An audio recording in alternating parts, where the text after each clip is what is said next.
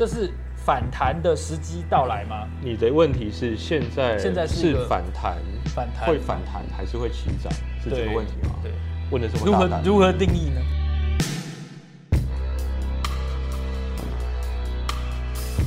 我先讲我自己对投资的态度。从两千年到二零零八年，你没有任何方法判断现在这是反弹还是起涨，这个没有办法。你要的是去猜。那我觉得最近我不想猜是起涨，有几个很大的原因。第一个，联准会或者经济学家，他总是在犯错，他总是看不准。对，因为我看到很多现在的节目是去耻笑这些人。对，我的想法是这样啦，因为他们都是一等一的高手了，他们都会猜错，所以没有人可以猜对，这是第一个前提。嗯第二个是反而我会注意到的是，他在二十一号的决策会议嗯下调的太多了，啊，太多了，这个太多会影响计量模型的改变。我我举例哦，美元指数现在从一百一不小心升到一百三，嗯嗯有没有人可以估计汇损？没有，所以现在全市场都不知道。嗯这个市场很多东西不知道的时候，我不会猜是起涨。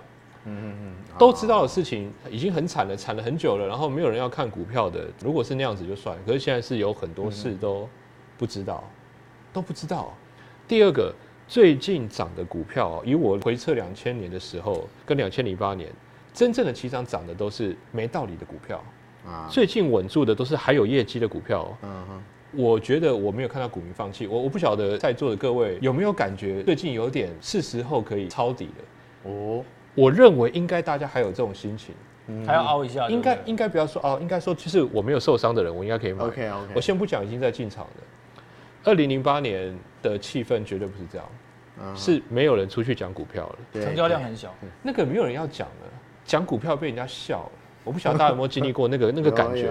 从技术分析高手，从基本面高手，到讲说这里是反弹，这里是起涨，对，到不敢跟同事说你有在看股票书。我觉得现在没有那个气氛啊。真的，人家开个玩笑，人家说如果你要忘记前女友要怎么办哦，就是去买股票，然后买那个就是最会乱涨的那种，哦然后他就开始就是乱涨乱跌的时候，你就会忘记前女友。OK，然后我就开玩笑，我就说，那看来我忘记前女友，我到底有几个？就是因为我零八年重压股票，因为我零八年真的输很惨，然后然后我就觉得说，哇，这个对我人生启示非常的大。对对，对，所以现在确实还没有零八年那个气氛，这这个这个我要同意一下老师的说法。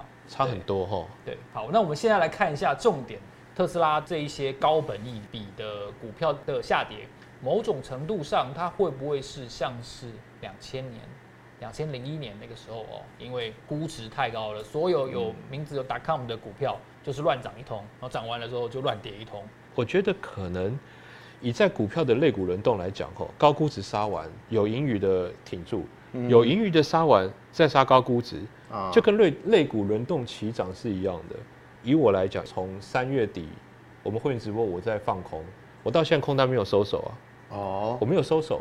我本来预计上次提到第四季要收手对，我看到九月二十一号的联准会利率决议会议，我就决定再撑。可是最近会不好操作，我可是我没有那么快收手。哦，我自己觉得，以操作投资人的角度来看，到十月底可能有一波值得期待的利润啊，所以我还不想收手。哦，你说就空单而已，有值得期待的利润对，啊？那这个空单值得期待，也是多单的好买点。对，那接下来的关键啊，不是在经济预测，是在财报。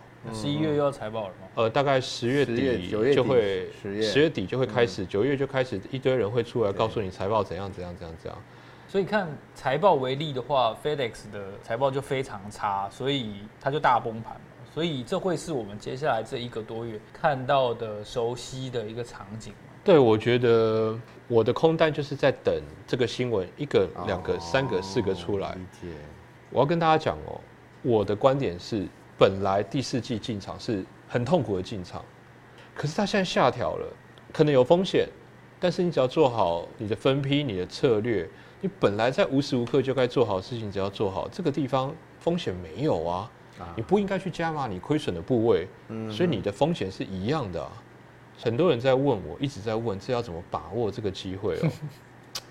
我觉得我们反市场的经济学的思考点，永远是在预测别人的预期错误。这个其实我我不知道大家对索罗斯的反身性有没有理解。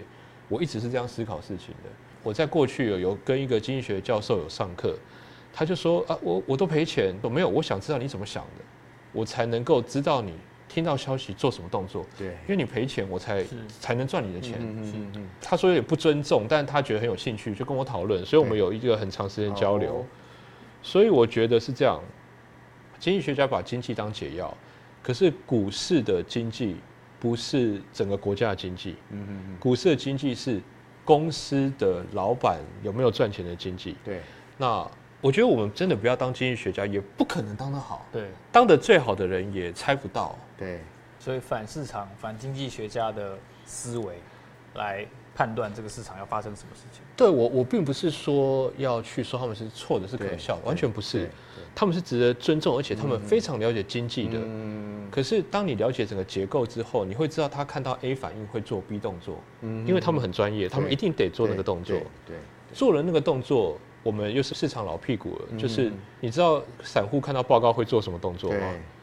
那这个东西就有一连串的连锁效应，它是固定的。我我在这个框架里去做，所以我是反这个市场的非理性恐慌，哦，不是去反经济学家的观点、理解哦理解理解说真的，反经济学家观点太太自以为是了，我我不敢，我不敢，我没有这个能耐啊。对是，是哦，其中一个人问说：“老师，请问做美股会建议在财报季前减码或者是清空，当成类似期货的转仓吗？OK，你说要不要在财报季前后加强？完全不要，完全不要。其实你现在是因为现在是空头，你才会发现好像很可怕。没有两个，第一个是股市大部分是多头，十年来没有这样子的，这是唯一的。